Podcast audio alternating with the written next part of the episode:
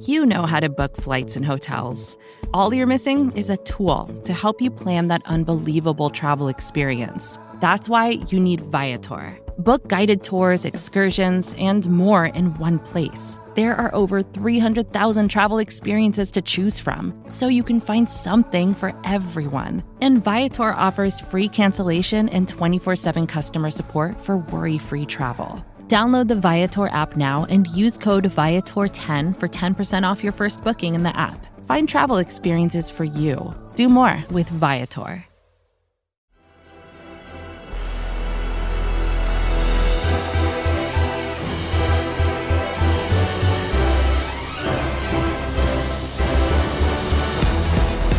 Welcome, one, welcome all. It is Monday, Football Monday, the best show here on the SB Nation NFL show. We remind you, of course, as always, to subscribe right here to the SB Nation NFL show. Leave a rating, write a review because we all work hard to make sure that you are caught up on all things in the National Football League. Perhaps there is no harder worker than he of the Oddcast, he of Bleeding Green Nation, he of the trolls in your comments, the one and only sitting in once again for Pete Sweeney, Brandon Lee Gowton joining me, RJ Ochoa here on MFM. BLG, what up? RJ, I'm excited to be here with you today. I went to Wawa this morning. I'm wearing the mm. Wawa hat. People can't see this. Not a sponsor. They should be. They really should sponsor me personally and the SB Nation NFL show and BGN Radio, but that's neither here nor there. I went to Wawa because I had a coupon a free coupon for a free large or any size icy, you know, kind of like a, I guess a Slurpee at a 7 Eleven. And uh, I got a Coke version. And it turns out that when you drink a Coke 44 ounce icy at, let's say, 8, 9 in the morning, you kind of get wired for the rest of the day. So I have a lot of energy for this one. I'm ready. That's that's interesting. I um I can see that you um I, I can see that you have this thing. I I'm really kind of you say coupon is that correct? Coupon. Coupon. So coupon, like Cupid. You said coupon, not coupon. I'm a coupon guy. Coupon, coupon. I could I could take it or leave it.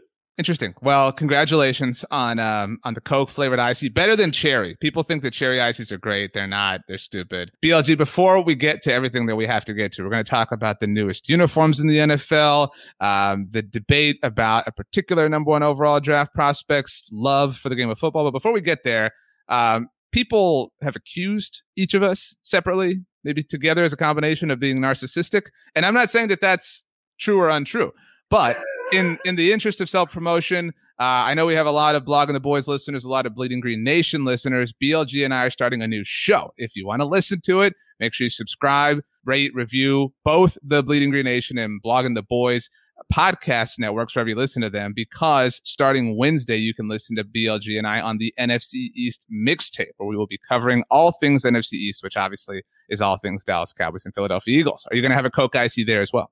I am way too like wired. I usually don't drink coffee or like even soda, caffeine. Just uh, it's not my thing. So probably not. Uh, but I'm really excited for that podcast, RJ. I think a lot of people here who maybe it's like five people total, who knows, uh, could be 10 maybe, who enjoy the chemistry that you and I have here. And we don't always get to do this with each other, you know, because uh, I'm just filling guy there or for here on the Monday Football Monday podcast. But uh, I'm looking forward to it. Should be good. Can't wait. Shout out to Michael Kiss because this idea was born of Friday Football Friday, which he um, he didn't technically schedule us for, but he basically did without telling us that he did. So uh, Michael Kiss the go. All right, BLG, let's go ahead and get into it. Uh, this had been rumored for a long time. Uh, I don't say rumored; it was going to happen. But the Cincinnati Bengals finally unveiled their new uniforms bright and early on Monday morning. They are basically the same. Uh, they're obviously the same color scheme. The helmet didn't change literally at all some of the pants, the white pants, the background of the side um, obviously has the orange stripes, which is kind of dumb. Uh, but we'll get, I guess we'll get to that. Uh, but the background for that is white. They have white jerseys, they have black jerseys, they have orange jerseys. Again, very Cincinnati Bengals esque. I clearly have a lot of thoughts here, but you are the guest, so I'll allow you to go first. Your thoughts on the Bengals' new kits? RJ, I want to give the come up of the week, not to these Bengals jerseys, because my first reaction was basically what you said. How are these different? Like, genuinely, I had to look at these and I'm like, am I being like pranked? Like, is this like a fake? Is this like a late April Fool's Day thing where like it's actually the same? So I actually did go and try to like compare uh, the old to the new. But as I was doing that, I'm like, what's the point of this? Like, why should I have to do that? Like, I should just know that they're different. Now, obviously, when I was looking through, I did see differences, not literally the exact same, but I just felt kind of disappointed. And I also felt like I'm looking at all these reactions on the Bengals official Twitter account. Like a lot of people in the comments are like, these are fire, these are sharp, these are clean. I'm like, I don't notice a difference. What are you talking about? So I'm looking at the graphic that they tweeted out. It's and there's I have some thoughts on the graphic itself. So one thing BLG that bothers me is when they're in the all black getup because they they shared all the different combinations that they can wear, like orange top, black bottom, whatever. But when they have the black jersey and the black pants, the socks are black. That's stupid. The socks should be orange. If if you're in mm. that getup, so that it it has the proper blend of your color scheme. Um, I really am just I, I'm stunned that like I, this happens to me a lot in life, but like when something stupid happens, like anything stupid, I will sit and think like at some point in time a group of people got into a room and somebody said, This is my idea.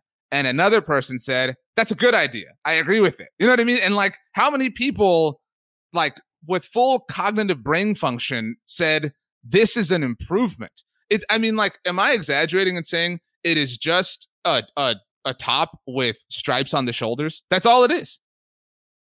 I did notice the stripes on the pants are a little different, but I, I actually think I like the old ones more. And uh, it's disappointing. It's what's disappointing, RJ, because I think black, orange, and white is like low key one of the best uniform color combos totally in sports. It's great. Halloween, I love Halloween. Uh, so maybe I'm, I'm biased. I think the the Flyers, you know, are are black, orange, and white, and I think they actually have the best uniform color combo in Philly, except for Kelly Green, which I'm not counting because it's not a you know a main thing, more of an alternate thing at this point. Uh, it's a really good combo. I think with the Bengals though, my my just looking at the jerseys more, and obviously, look, you know, you and I are NFC East guys, of course. Uh, so it's not like we get to see the Bengals play maybe as much as everyone, certainly not as much as Bengals fans. I, I feel like the white, like there's too much white involved with with the Bengals uniforms. Like just now, I like the white on white. That actually looks clean. That one's good. But I don't like the white pants with the other combos. I think the black pants are the best by far. Um, yeah, I, I, just don't like the all white, and I don't like the white again, the white pants with the black top and the white pants with the orange top. And I think just like some what, what they took away, I feel like with these jerseys is like on the back they used to have that top layer of orange or like top right. layer of whatever, like, like on the on the shoulders. Anymore. Yeah, I agree. Yeah. Um, I agree completely. I, and I, you mentioned the Flyers, but like if you needed inspiration in the football world, look to Oklahoma State. Like they've always got something cool going on with that the same color scheme. Of course, like the Cowboys, right? I mean, yeah, it's. But I just, I, I really am stunned. And like the helmet isn't different at all. Like how how do you go through a uniform change? And I actually BLG, um, I think the Bengals have the worst helmet. And I think about this. Wow. Well, hear me out because like we do here at SB Nation, I think about things from the fan perspective. And so, like, imagine being a Bengals fan. You go to Bengals training camp and you're super pumped to go get a bunch of autographs. That is a nightmare of a helmet to get autographed because, like, the black, I mean, the the autograph wouldn't look cool. Like, every, what is, I've never even seen like a Bengals helmet that's like fully autographed. Do they, do they just sign along the orange? Like, does it have to be a silver sharpie or like a white sharpie? Does yeah. that even does that even show up? It has to be like paint. It can't even be like a sharpie in that sense. Uh, but so, but the point is like you can't not change it at all. I think I don't know what the anti come up of the week is. Maybe the oddcast of the week um, belong like both the Falcons and the Bengals have completely botched their uniform adjustments in the last year. The, the, and they have two of the cooler color combinations in the NFL. I mean, in the world of sports. I mean, if you, it's hard. It's actually difficult to have black as a like primary uniform color scheme and make your uniforms look stupid. And that's what the Bengals have done here. I have two more things that don't totally have to do with the uniforms, but if you have another uniform related take, I'll give you the floor. I disagree with you on the helmet. I like the helmet. Now, this the autograph thing, totally fair point, but you can get a silver sharpie. I think that kind of remedies that. I like the helmet. Isn't it like really kind of the league's at the top of my head here? The league's like only non perfectly symmetrical helmet, right? Because it's like different. You know, the stripes on it. Like that's unique. That's different. I like that.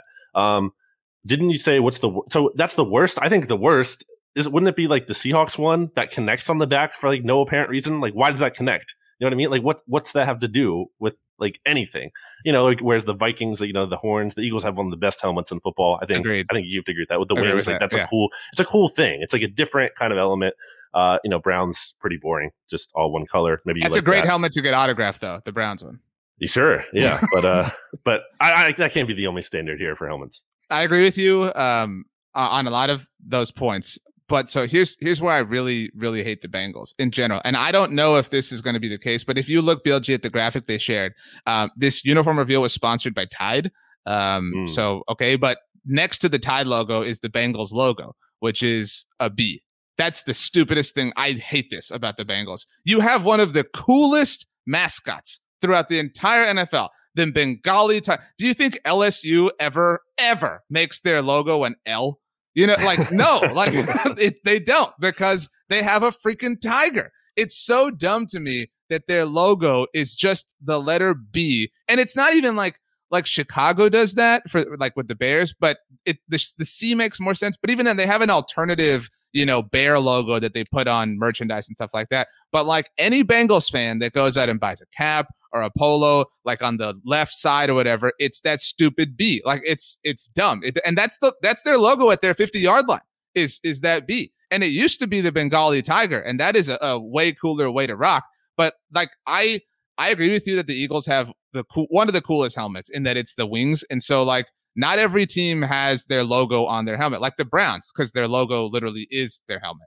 And so like the Bengals have the worst of that possible combination. It's just that I I'm really upset. But so my other point here, BLG, and I know I've referenced this graphic. If you listen to us, go look it up. They shared this, and there are seven Bengals in the photo. And I do like when teams kind of steer into the theme of who they are. Like the caption for the tweet says "The jungle awaits." Like that's cool. Uh, mm There, there is like a throne in the middle of this like pedestal, um, and Joe Burrow is standing next to it, leaning against it, not sitting in it. Mm. What are you doing, Bengals? Like that is your dude. That is the face of your franchise. Why should anybody that isn't Joe Burrow be sitting in the throne? I guess he hasn't earned it yet. You know, he's only a rookie last year. Uh, got hurt, kind of has to come back in and establish himself. I mean, he's obviously the guy. How do you feel about the B though? Going back to the B conversation a little bit with Joe Burrow being there and like he's a big hit. Does that boost the B at all for you? B Burrow, you know what I'm saying? I mean, but no, that I actually that thinking about that only only makes me hate the situation more because like they could have done so many cool like actual tiger theme things with with him specifically because he's coming from LSU. I mean, it's it's just it's an incredible botch job, and that's that's really who the Bengals are. Um, I feel like they have people are so quick to put the Browns ahead of a lot of things. Like it is not a debate in my mind anymore. Like the Bengals are the worst team in the state of Ohio. There's no question about wow. it anymore and the, and the uniform has sealed it for you. It's like you're just you're just done. I mean, the football of it all has been trending in different directions for a long time. Um, but like, yeah, I'm ready to put the Bengals in the like cellar of all this. Like we were talking uh potentially about doing like a Super League episode. Like the Bengals would be the absolute last team I would ever draft for a Super League. Wow, you just made a ton of Bengals fans uh really upset, and now you're the you're the official enemy of Bengals fans here on the SB Nation NFL show. It's a shame. It really is. I've never had their chili. Have you done had the Skyline chili?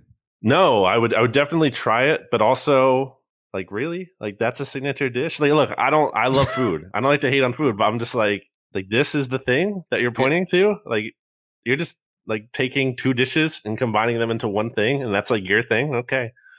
Yeah. Um not a great, not a great day for Cincinnati, the Queen City, uh, here on uh, on Monday Football Monday. But let's move on. BLG Trevor Lawrence is in the news uh, because he may or may not love football. Um, so Sports Illustrated did this huge piece on him last week. Um, I think they interviewed him and his now wife uh, out in California, and it was kind of this like introspection introspective look at who he is and how he thinks. And also another tiger by the way a school that has orange in its color and doesn't mess up you know their tiger thing but whatever. Um and so um so trevor lawrence obviously you know projected to be the number one overall pick taken by a different ferocious animal in the animal kingdom in the jaguars. But um, he talked about how, and his, I think his father spoke about how football isn't everything for him and he could walk away now and, and, you know, be at peace with himself. And obviously, um, you know, there were some comments made about Justin Fields by a particular NFL analyst uh, about a month ago. Uh, that really sent the NFL world into a tizzy about it. They were um, some interesting comments to say the least, uh, but also about a particular draft prospect and their reported alleged love for the game of football. So lots of people were um, coming down on Trevor Lawrence for maybe not loving football all that much. He had a three tweet statement, which I read on uh, Monday's episode of the Daily Kickoff, where he talked about how he loves the game, but he has other things in his life that he loves as well. Um, basically, BLG is uh, Trevor Lawrence somebody that you're worried about moving forward? What are we doing? Like, what are we doing when Trevor Lawrence has to release a statement? Like, Trevor Lawrence, number one overall pick, you know, national champion, like one of the best college quarterback prospects ever, at least in recent times. He has to release a statement saying that he loves football. Like, what are we doing here? This is almost, to me, RJ, like the Julian Edelman thing that got you all in a tizzy last week. And I was like, this isn't even worth acknowledging. Um, I mean, obviously, we, we, we're doing it right now and whatever. But like in, in my head, I'm like, this shouldn't have to be a thing. Now, look, I think in general, like the love of the game isn't like it's something like we kind of think to like make fun of. Like it has to be there because I've seen it when it's not there with Danny Watkins, who just wanted to be a firefighter and didn't really care about football at all. And that's kind of a problem. And that is a recipe for a bust. But I'm pretty sure Trevor Lawrence isn't Danny Watkins or like that. So uh, I think I feel okay about Trevor Lawrence just silly, man. Yeah, I agree. I saw, I don't know who had the take, and the take was actually like in the defense of Trevor Lawrence, but even then it was something like, I think what we're seeing here is, is Trevor Lawrence won a high school state championship early, obviously won his national championship early. So like somebody who's accomplished everything very, it's like, who cares? Like when he accomplished anything, like who cares even what he accomplished? Like all people should care about is like his talents as a NFL quarterback. And like, who cares what he loves or doesn't love? And yeah, like if he hated the game of football, I suppose that would at least be worth like a conversation. But like this is this, I feel like this does happen every year where we like we overanalyze, we over scrutinize. We're so close to the draft that now it's like, you know, what are we doing here? And I actually I, I hate this in a larger sense because I I you tell me if you disagree. Trevor Lawrence will never agree to an interview like that ever again because of the the blowback that he got from this. Uh, I don't know. Maybe you know it'll kind of caution him uh, or caution his approach moving forward. I don't know that he'll never do anything again. One thing that came, popped up in my mind, and obviously bringing it back to the Eagles, as we always do here on the Eagles national podcast, that is the SB Nation NFL show. Uh, I was thinking about like what you said about his father, and like he could just walk away, and it almost reminded me of Nick Foles when Nick Foles uh, had kind of gone through it all and was on the Rams and I think got cut. Like I think he, he was he was thinking about just retiring and walking right, away because it was before Andy Reid scooped him up. Yep, before Andy Reid scooped him up with the Chiefs. And I think that was like a pivotal moment in Nick Foles' career. Like that, I think that almost allowed him to be better. Now, look, you know, he obviously he's been, you know, not, he's not a starting quarterback in the NFL, like an ideal long term one. But I think the highs he got to and how he rebounded from that low point was like realizing that like football doesn't have to be literally everything for me. Like it was freeing for him. And maybe this isn't the, the right approach for every single player, but I think there is something to that, like just the freeing sense of it all. Almost it like I, I, he just looked like one of the biggest strengths that Nick Foles has was he was so composed, and I think it was because like look, this isn't everything to me. Like I love this, I want to do well, uh, but if I don't, I'm going to be okay. And I think that gave him like a sense of calm, and that actually helped him play better ultimately. Like that guy had ice in his veins. Um, so maybe that go, works for Trevor Lawrence too. Maybe that's part of his success, like being composed, because that's what I feel like you get out of Trevor Lawrence when you're watching him play. That's not a guy who looks like rattled ever. So it could be a good thing. I uh I think what you're saying has a lot more merit than we generally see. And I think a good example is like first round talents or first round players, uh, even players that were like traded up for in the first round that flame out with the team that drafted them and then you know move on and sign a one year deal with a different team and it's like man how is that dude so good? Now it's like well yeah because now like this expectation isn't there of like being the mm-hmm. guy that the team traded up for and gave up all this capital for whatever the case may be. Like i always felt that way with morris claiborne with the dallas cowboys. Like he just never turned into this like baller and then when he went to the Jets in 2017, he was like moderately okay. And people were like, man, where, where was this? And it was like, dude, I mean, we just, we were mean. That's what happened. Um, by the way, I wrote something a few years ago about this Nick Foles situation because if you'll recall in 2016, I believe, um, the Cowboys needed a backup quarterback uh, besides Kellen Moore and Jerry Jones had thrown out Nick Foles' name as a possibility. They ultimately didn't end up signing him, but I wrote this hypothetical like, what if they do? Like, even even if he never sees the field, like purely from a defensive strategy, in a literal sense. Like, does he never lead the Eagles to a Super Bowl if the Cowboys, you know, sign Nick Foles? So it is and what it trade is. for Mark Sanchez instead, right? Right. Uh, hey, Or but pick him up. But Mark was pivotal in like I'm being serious here in Dak Prescott's rookie development. And that's that's an that's another example of somebody who like flamed out with his early team because I like I vividly remember this during Dak's rookie year. He would talk all the time about how Mark would talk to him and, and Mark would tell him, You have no idea what you're doing. Like you have no idea the things you're accomplishing and how difficult they are. And so just take a moment every week to appreciate this because it's not this easy in the NFL, which is to the point that we're making here is something that Mark Sanchez learned uh, from his time kind of flaming out in the NFL. So it is what it is. But I mentioned Kellen Moore. Uh, Kellen Mond is a name that has been thrown out BLG. Uh, th- this is getting a lot of, and look, I am a fighting Texas Aggie, so I love Kellen. Are Mond. you? you? You never bring that up, so I, I I'm, mean- I'm not sure if you are. look and so i feel bad like not overly caping for the guy but um there is a like you've i'm sure you've seen this like people like people are like yeah he could he could sneak in the first round if if and maybe that happens i don't know but i mean it's he's clearly not one of the top five quarterbacks we clearly know the top five are going to be trevor lawrence zach wilson justin fields mac jones and trey lance in some order by the way today is monday the Atlanta Falcons reportedly sending their full allotment of people to Lance's second pro day. Uh, quarterbacks from North Dakota State always work out, just as BLG. Uh, but um, so that being said, after those five are gone, whenever that happens, do you think Kellen Mond is QB six? Well, you know, I'm a big uh, tape grinder here, RJ. You know, like no one, no one knows the, the tape like I do. But Mhm. anyway, uh, just to bring stats to the people, not Rob Guerrera, just you know, actual stats. Um, Kellen Mond completed just 35% of intermediate throws outside the numbers and 26% of deep throws outside the numbers in 2020. 35%, 26%. I mean, why do Uh, you think I'm not overly caping for him? Like, you know, because it it isn't practical. I so, but go ahead. I I interrupted. I digress.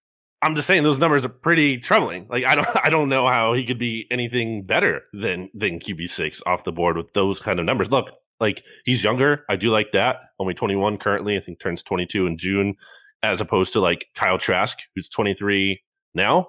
Um, so you know maybe there's more upside there in theory. But uh, man, uh, pretty steep drop off to me after that first five. I agree with you, but so the first question is: Is he QB six off the board? And you're you're wagering at this point. You're not guessing. Like you have to tell me the sixth quarterback is Kellen Mond or not. Yes or no? I think it could be Trask. I think it could be Trask instead. I think it all no, depends the Could be. Who who is QB six going to be? I'm- That's the. I'm gonna say it's Trask. I'm gonna say Trask is QB six. Okay, so I will say it's Mond because I have to cape to some degree. Um, Mm-hmm. But so when does that happen? Uh, so we're we're hearing there was like a bunch of different rumors that came out last week, right? I, I think it was Lance Zierlein. Who was it? I, I can't remember the rumor um, off the top of my head. Totally lost it. But uh, I think it's going to be like early to mid round two. I think because I think you know five or five are going early, right? Like five could go in the top ten in theory. You know, if someone's trading up to nine, the Broncos pick or the Broncos take one, or to ten uh, if the Cowboys trade down. Mhm. Giants aren't trading down. They never trade down under Gettleman. Um, so I think it's going to happen. At, at the very least, I think, you know, New England picks at 15. We're going to see five go in the top 15. So at that point, um, uh, there has to be a team that could potentially miss out on someone or, I mean, uh, look what the Eagles did with Jalen Hurts last year. I mean, you just, you just clearly want to replicate that. And so you have to take a quarterback in the second round if you have an established starter. And why not take Kyle Trask? So I'm going to say like early to mid round two. See, to me, Kellen Mond or Kyle Trask is Jalen Hurts is Drew Lock. Like that's that's what they are. They're this like, oh, we really did get a first round quality guy. We just got him in the second round. No, you didn't. You you really didn't. Um, you you gave up a lot. And actually, um, it's funny because I wrote about this last week at BTB. The Broncos, the, the 10th overall pick where the Cowboys sit BLG has been traded out of three times in the last six years. It's just like it's a really popular spot to move back. And the Broncos moved back in 2019 when the Steelers went up to get Devin Bush. And um, they picked up a, another second round pick in the process. And they later used that second round pick to move up in the second round to get Drew Lock. Um, so everything comes back to the Cowboys as always. Um, But um, I, I don't think it's preposterous that he could go first round, whoever this arbitrary mm. QB6 is, because that that to me, like I know we said that they are Jalen Hurts as they are Drew Lock. That's Teddy Bridgewater. Like that's the Vikings trading up to get your guy. Be, in the sense that like tell tell me whoever you are, wh- whatever hypothetical team X that you wouldn't value that fifth year option. That's that's the point, right? Like if Kellen Mond does develop, if you really believe, like BLG does, that he has a high ceiling in the NFL. I mean, if you're going to be all in, why not be all in? You know what I mean? Because that that's an important factor that's my problem with taking quarterbacks in the second round is like you didn't like this guy clearly to take him enough in the first round, but like but he's good in like I remember when the Eagles were picking at number 4 back in 2013 and they were doing a lot of homework on Geno Smith at the time. And I remember Geno being on the board early in the second round and people wanting the Eagles to take him there and I'm like no, like because if they didn't love him in the first round enough to take him at number four, why would they take him in the second round? Like it's a, it's like a pass or fail kind of thing. Either you love this guy or you don't. Like I don't I, like I don't love the idea of getting a quarterback on a value unless you're talking about like you know a day three pick. Because at that point, those picks are so volatile. You might as well take a swing if you truly love the guy, and then maybe you get a Dak Prescott, or maybe you get someone uh, actually good. But uh, I think when you look at the quarterbacks in the back, like late in the first round, you're mentioning Teddy Bridgewater. I mean, wasn't Andy Dalton also kind of one of those guys who fell? And you know the bank, like have those guys really worked out? Like, are you finding a franchise quarterback in that spot? You might be able to find like a guy, like you know, a bridge player, a guy, a bridge water, even uh, a guy who can like last, but not really anyone you feel awesome about. So I don't love the idea of trading back up. Like fifth option, I get it, but I don't love it. So you've actually uncovered, I think, a fascinating like general philosophy in that you should never take a quarterback in the second round. Like that, I know that's not exactly what you said, but like people reference the around the NFL's Andy Dalton line all the time, right? Like the, kind of prime meridian for whether you're a franchise quarterback or not. Andy Dalton, incidentally, a second round pick. And mm. so like, is there no better face for like the potential frustration of a second round quarterback than Derek Carr? Like this guy who will never truly yes. achieve being a franchise quarterback, but will will will be in in his best moments be good enough to frustrate you that he's not quite there. Like th- there's a, a very obvious glass ceiling on second round quarterbacks in that sense. Yeah, I think if you're talking about about a second round quarterback, it would have to be something where like it's like the, the Patriots, like Brady, or you know, where like they have this established starter, and he might be on his. I mean, well, that that's not the perfect example, but like you know, an aging quarterback in general, where uh, you're drafting a guy who can be his backup in the short term and mm-hmm. potentially his replacement down the road. Then I think that starts to be okay. And you're probably talking about a good team in that sense anyway. So you're probably talking like later in the second round, not even high second round. But if you're drafting a second round guy to be like the guy, I think that's where it becomes a problem. If it's again just a backup and maybe a, starter down the road or something, uh, when when like you're looking to the future but you're still in win now mode, that's a discussion you can have. But uh, everything else, yeah, just just why? It's like either you love the guy, take him, or don't. That's a great point. Like either he's your first pick, wherever that is in the first round, or he's a, a, lottery ticket you hit on, like Dak Prescott, you know, in the fourth round, whatever the case may be. Yeah, like I'm I'm having trouble thinking of a second round quarterback that panned out. I suppose Drew Brees, but that's it. Like you you really it's difficult to come up with a second round quarterback that like evolved into the dude but he didn't even turn out for the team that picked him. That's right? a great point. And uh, yeah, I mean, and taken after a running back. I mean, which really shows the priority here.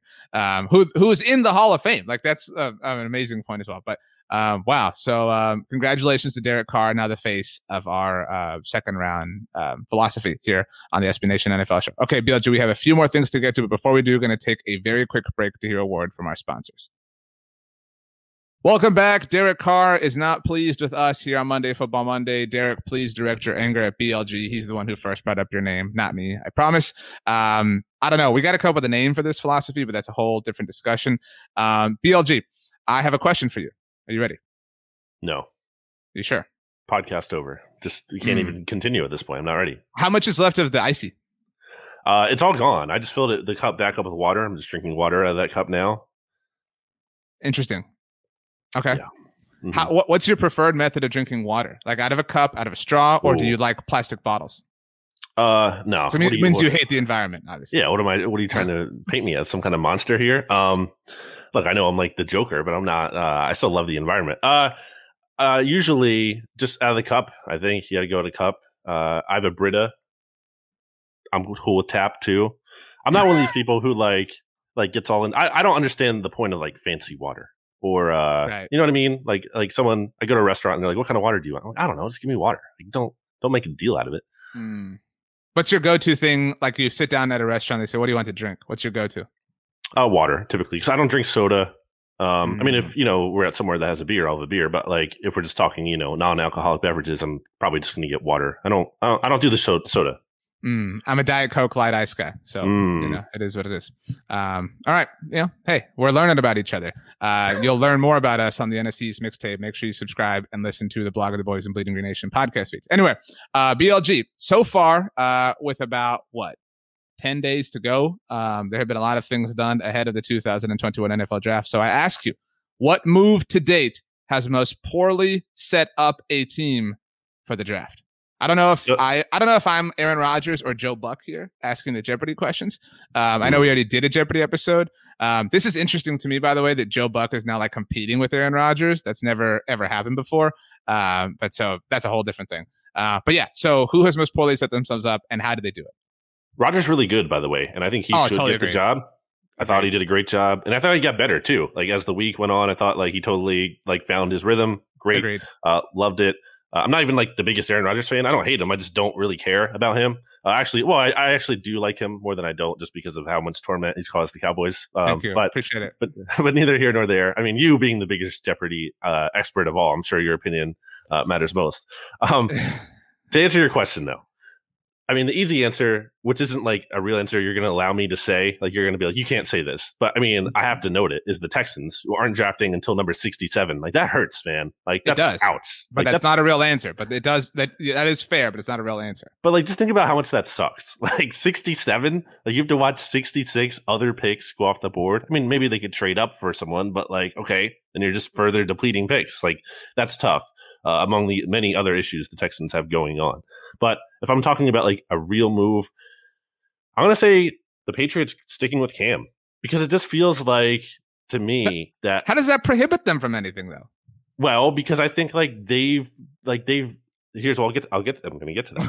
it feels like they're going to be aggressive now to me about moving up for quarterback 4 or quarterback 5 in this draft. Like you know how free agency was them bucking the trend because they usually don't do that. They usually don't spend the big money. I almost, and maybe I'm wrong about this, but I'm feeling like maybe they're going to buck the trend of trading down, which is usually the smarter thing to do and something they do a lot by trading up and trading up too much for, again, probably at best QB4 or QB5. I think they almost have to do that because Cam isn't a real answer. I think they should have been more aggressive about getting a real answer if they were going to be so aggressive elsewhere in free agency, which they were making all these signings. So that's what it is for me. So I, I your point has a point, but what was Thank the real what was the real answer in free agency then?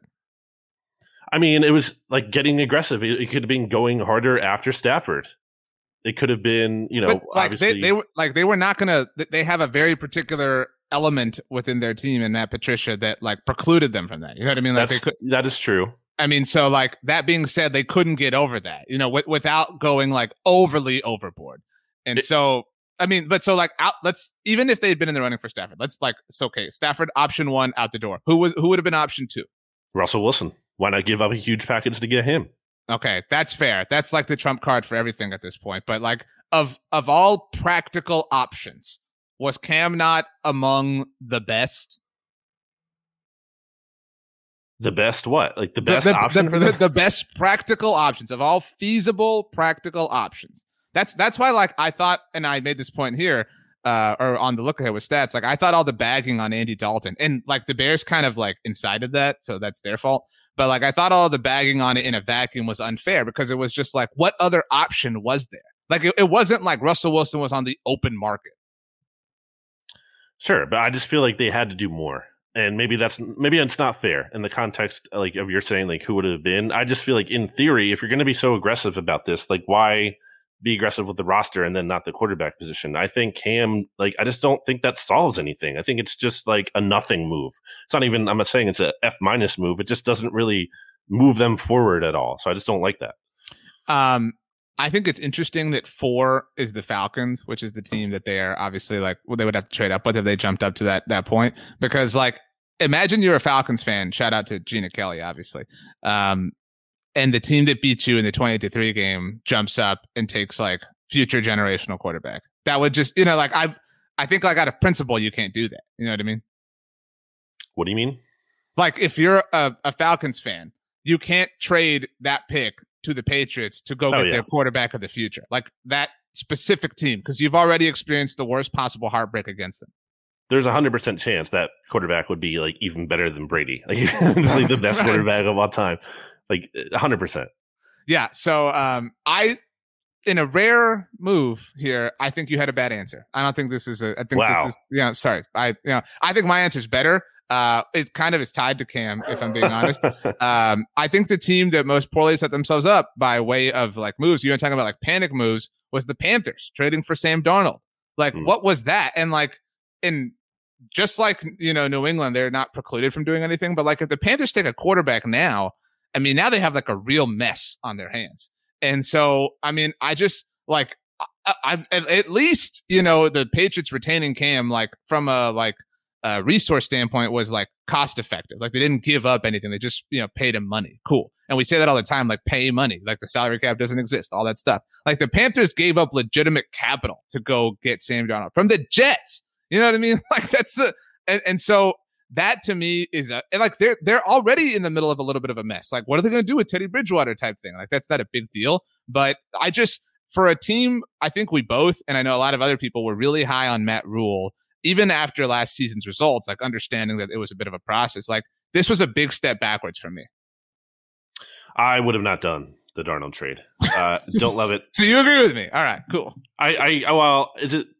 I still like my answer better because I came up with it. I'm partial to myself, but uh, yeah, I mean, they can still take Fields though, or Lance if someone falls. I don't know if they're going to fall to eight, so it doesn't preclude them from that. I, I agree. Then it's like okay, it's kind of a mess because then you know you're not going all in on the one guy. But I think that that's kind of okay given their situation. I think it's okay to throw multiple darts at the dartboard when you don't have an established answer there. Um, one thing I've been thinking about, RJ, is Teddy. Like, where does he end up? Like, do you, have you thought about this at all? Because like, it's kind of like not that exciting of a thing to think about because like, like what's he actually going to do for a team? But I feel like I came up with a good spot. But I want to hear if you have any destinations that you think make sense. So I think there's a really, really, really obvious spot. And if my answer is your answer, then you're going to be like, oh man, like the thing I thought was super unique and cool is actually really obvious. Do you want to know? Let's hear it. The Denver Broncos. That's the most nope. obvious landing spot for Teddy Bridgewater. Um, but uh, which again, a team that fell victim to the second round quarterback. You can't believe in a second round quarterback. We know that.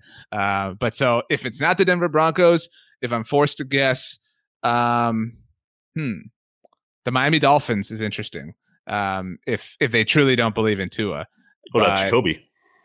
I mean, you know, it is what it is. Um, but you know, if not, um, maybe I, I could see now I'm playing playing the, the person here, like playing you. Uh, Minnesota would be fun um, to put him back there. Uh, but I I like Kirk certainly more than you do, uh, mm. but but more than the average person. So I, I'm curious now. Who is who is it? Oh, is it San Francisco to back you up whatever like, rookie? No, you do like bad quarterbacks, so yeah, I get that. Um, nice.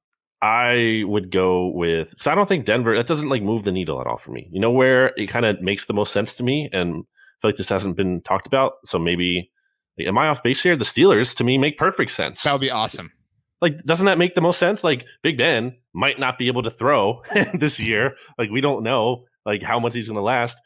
Teddy Bridgewater is like the perfect quarterback for the Steelers, a team that like they don't need the quarterback there to do all the lifting for them because they're going to have that defense. They need someone who's going to keep them competent. And look, again, even if Big Ben does stay healthy and whatever, or, or is like uh, good enough, his arm is good enough to throw, and he isn't totally shot. Like he's probably going to get banged up at some point. And so at, at the very you know worst case you have a quality backup and i think that's been important uh, for pittsburgh to have unless you want to go back to mason rudolph you know and duck hodges i think the steelers make a ton of sense for teddy well don't forget the steelers have dwayne haskins and so um, um, okay last thing for today blg uh, we're hearing a lot of things, and we're going to be hearing a lot of things as the week continues to unfold as next week starts. Uh, by the way, I thought about just like for a like bit of nostalgia going back and watching Draft Day this coming weekend. Would you recommend that? I've never seen it. it's not like I mean, it's a really bad movie, but it is just cool. Like that, it's a movie that exists. You know, like I mean, that is a fair point. That's that's really just kind of how I feel about it. But uh, but you know, it's it's fine. Anyway, uh, so we're gonna hear a lot of different things.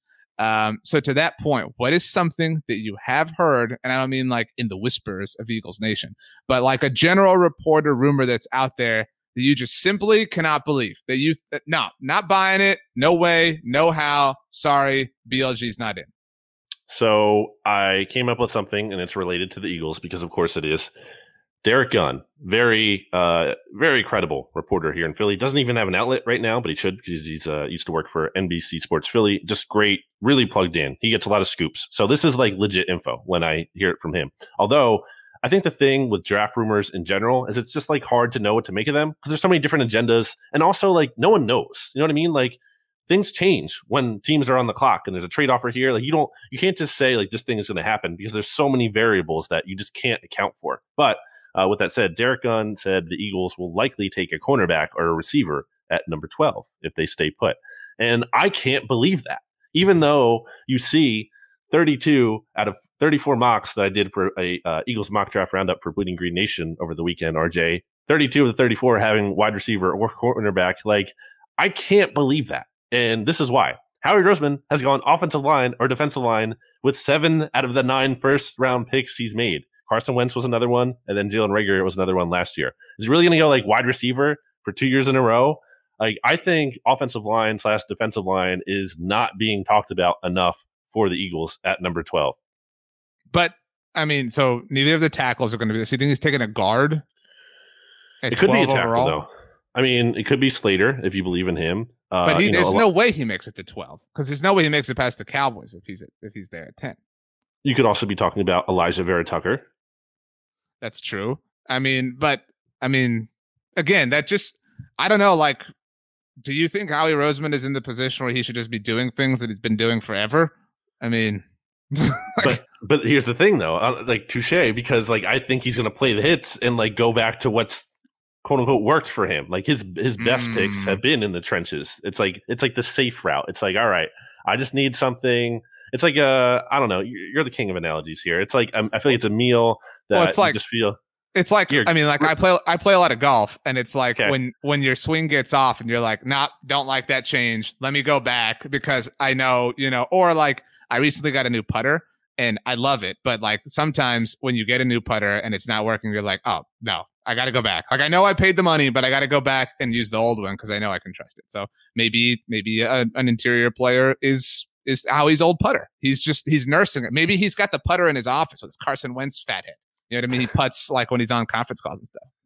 It's not a swing for the fences move as much as it's just like, all right, just let me uh let's hit a double here. Like uh, let's at least do that. And uh so it's kind of a thing where you know logically they should pick a receiver or a cornerback because biggest positions of need and i also think it's not only about need i think that's where the talent lines up with depending how the board shakes out. There are there are like realistic scenarios where top three wide receivers are gone top two cornerbacks are gone by number 12 and there is talk that the eagles actually might even trade up again which is like that would okay. be so amazing honestly. I think it actually makes sense if it's only like up to nine and I think nine is a really interesting spot because let's say the Panthers trade down, um, like the, the Patriots move up for a quarterback, or the Bears or Washington football team moves up for a quarterback at that number eight spot. And all of a sudden the Broncos are there and we're like, well, we kind of would have preferred a quarterback there, or we would have taken one, but now that guy isn't there, and let's drop back because the Eagles are coming calling and they're giving us a third, and we can probably just take a cornerback, which I'm guessing they might go with, or Parsons maybe at number uh, at number twelve instead of number nine. So I think it's plausible, and I think the cost it would be it'd be interesting because obviously they were at six. It's like why were they moving back to twelve to then go up again? But like the math of it could work out because they picked up extra first round picks and they have two thirds ne- or this year, they could take one of those thirds from the draft pick value chart perspective and package that with 12. And that is like the value of getting up from number 12 to number nine. So I think this is a really interesting year for the NFC East, which is why, again, we're launching the NFC East mixtape. But um, specifically because as it currently stands, the Cowboys pick a 10, the Giants pick an 11, and the Eagles pick a 12. And so, like, if you believe in division rivals, like hating one another and, and wanting to like jump one another, it is noteworthy that Denver is at nine. And so, like, the most heavily mocked player to the Cowboys has been Alabama corner Patrick Surtain. And so if the Eagles really value him as the top corner in the draft, like a lot of people do, then it, maybe it is a factor of like, okay, Denver's willing to move. Let's jump up there. We'll take him. And the Cowboys don't get him. It's a win-win in a number of different ways. Um, so, you know, I, okay, I, I can kind of buy this, but that wouldn't be an offensive or defensive lineman. So you're kind of like contradicting yourself here, BLG. What do you mean? You said that you think Howie's going offensive or defensive line. If they take Patrick Surtain, that wouldn't be an offensive or defensive lineman. Well, I mean, I'm I'm expecting them to stay. I'm expecting them to stay, and I'm expecting Mm-hmm. them to take a lineman. But like, I'm kind of hoping they would move up if DeVonta Smith is on the board and just make sure they get him at number nine. That would be my preference. Mm. Well, if he's at nine, or if he makes a pass now, like the Cowboys aren't taking him. The Giants are an interesting, you know, spot. Uh. Giants could, uh, Cowboys could trade down though. That's a good point. Um, I, but again, in the in the research I did, you don't pick up a lot of capital moving back from ten overall. So I would rather I would rather them just stay. But whatever. Okay. So the thing that I can't believe is actually maybe you're gonna go like, oh, I can totally believe this. Um, I really am having a hard time believing that the Falcons would take Kyle Pitts. And I say this like Hmm. I, I think it probably does happen, but I just have a hard time like convincing myself of that. Or, or excuse me, I don't know why I said Kyle Pitts. That's the pick, the pick that makes the most sense to me. The thing I can't believe is the sorry, uh, uh, I, it's it's been a long morning. I need an icy, but the thing I can't believe is them taking a quarterback. Excuse me, Hmm. because I just cannot imagine wanting to invite the scenario that has been difficult for other teams to handle. And not that I think Matt Ryan is as mentally fragile as Carson Wentz. Um, you know, if if the Falcons drafted quarterback X, but it could play out that way. And even if it doesn't play out that way, even if you if you, even if things play out in the best possible circumstance, like they did with Aaron Rodgers and Jordan Love last year, I mean, like you're you're relying on your quarterback to be Aaron Rodgers in terms of like personal compartmentalizing, and like not everybody is that. And so that to me is I, I could see a quarterback going there. I just really have a hard time seeing Atlanta being the team. I, I view Kyle Pitts, which is why what I said earlier is so stupid. Uh, so shout out to me. Uh, today I'm the come up of the week this week. But I mean, Kyle Pitts is the like the last the last ditch effort to like revitalize what the Falcons have had going on for so long, which is why that pick makes a lot of sense. So I literally do have you written down here in my show notes, which I typed up um, before the show, of course. Uh, as come up with it's literally the first bullet point. I can send you a screenshot of this later on my screen. Come up of the week to RJ, and it was obviously for having me on the podcast. Nice. Uh, you know, because it's, it's again, it's a big boost to the Monday Football Monday, so it's great for you uh, that we get to do this again. Um, what's your personality type on the Myers Briggs? Do you know? Do you know like your four letters, or do you not know that? um my wife had me fill out like this thing Mhm. once where I was like an it was like an otter or a beaver. Is that what you're talking about? Mm, no, it's Um, like uh, it's like four letters. It's a you you don't know what I'm talking about. It's okay. It's, I don't. I'm I'm an INFJ, which is this little flex here, the rarest personality type there is. okay. I mean, it is. Just look it up. Um, so basically, why I bring this up, besides the flex, is that I'm like very much an all or nothing kind of person. Anyone who knows me might be able to kind of figure that out at some point. Um, so in that vein, I kind of I just said it with the quarterback in the second round thing. Like I was just talking about it earlier. You're either all in or you're all out. When it comes to the Falcons and quarterback at four, in general, I feel like I would lean towards like either commit to Matt Ryan and like Right. just try to win with him, try to maximize it. Every resource you have has to maximize it, or you know, turn the page on him, which is kind of too late, obviously now at this point. Um, but I actually think it's okay for them to take a quarterback if they love the guy so much and they want to have him in. Um, I don't love it because we've talked about like the rookie quarterback contract thing. It's not like Aaron Rodgers when he was drafted with Brett Favre because he No, no, signed no. it because the contracts were different back then. Like he, Right. he signed like seven year deal or something or whatever. Like he was under like cheap, you know, team control for a long time. It's not like that now. So, um, I guess you know, gu- water gun to my head. I I would not do it, but I, I don't hate it as much as I think I would normally. I guess I think Pitts is the right move for them. Thinking about it ultimately, I the way it's kind of been talked about more and more now. I think Albert Breer has talked about this. Is it's people around the league are saying like this is like Quenton Nelson. Like it's just like a you can't mess Mm. it up. Is yeah, he's a guard.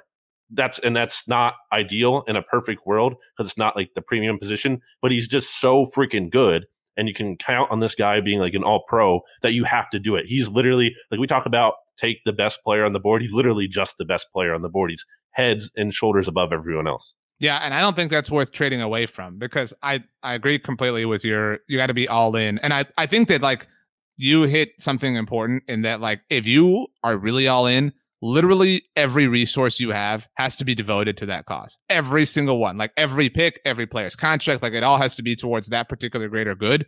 And so like yeah, like if you were going to move on from Matt Ryan, like that was that was 2 months ago and you could have traded him to New England or whatever the case may be. Like you're you in go. you're in now. And so like and it's not even Matt Ryan. Like that's the the like the important thing here. You have not just one but two like Ring of Honor members that you're potentially going to, you know, be moving on from soon like like you have this window of Matt Ryan and Julio Jones that like you really have to capitalize. Obviously Matt Ryan's the more important piece there because he's the quarterback, but you you have a generational wide receiver on your team and if you don't accomplish more than what you have so far, it's a failure uh, like going further on the traumatizing Falcons fans things, I mean, just like imagine Matt Ryan winning a Super Bowl or Super Bowl as a member of the Patriots. That would be terrible.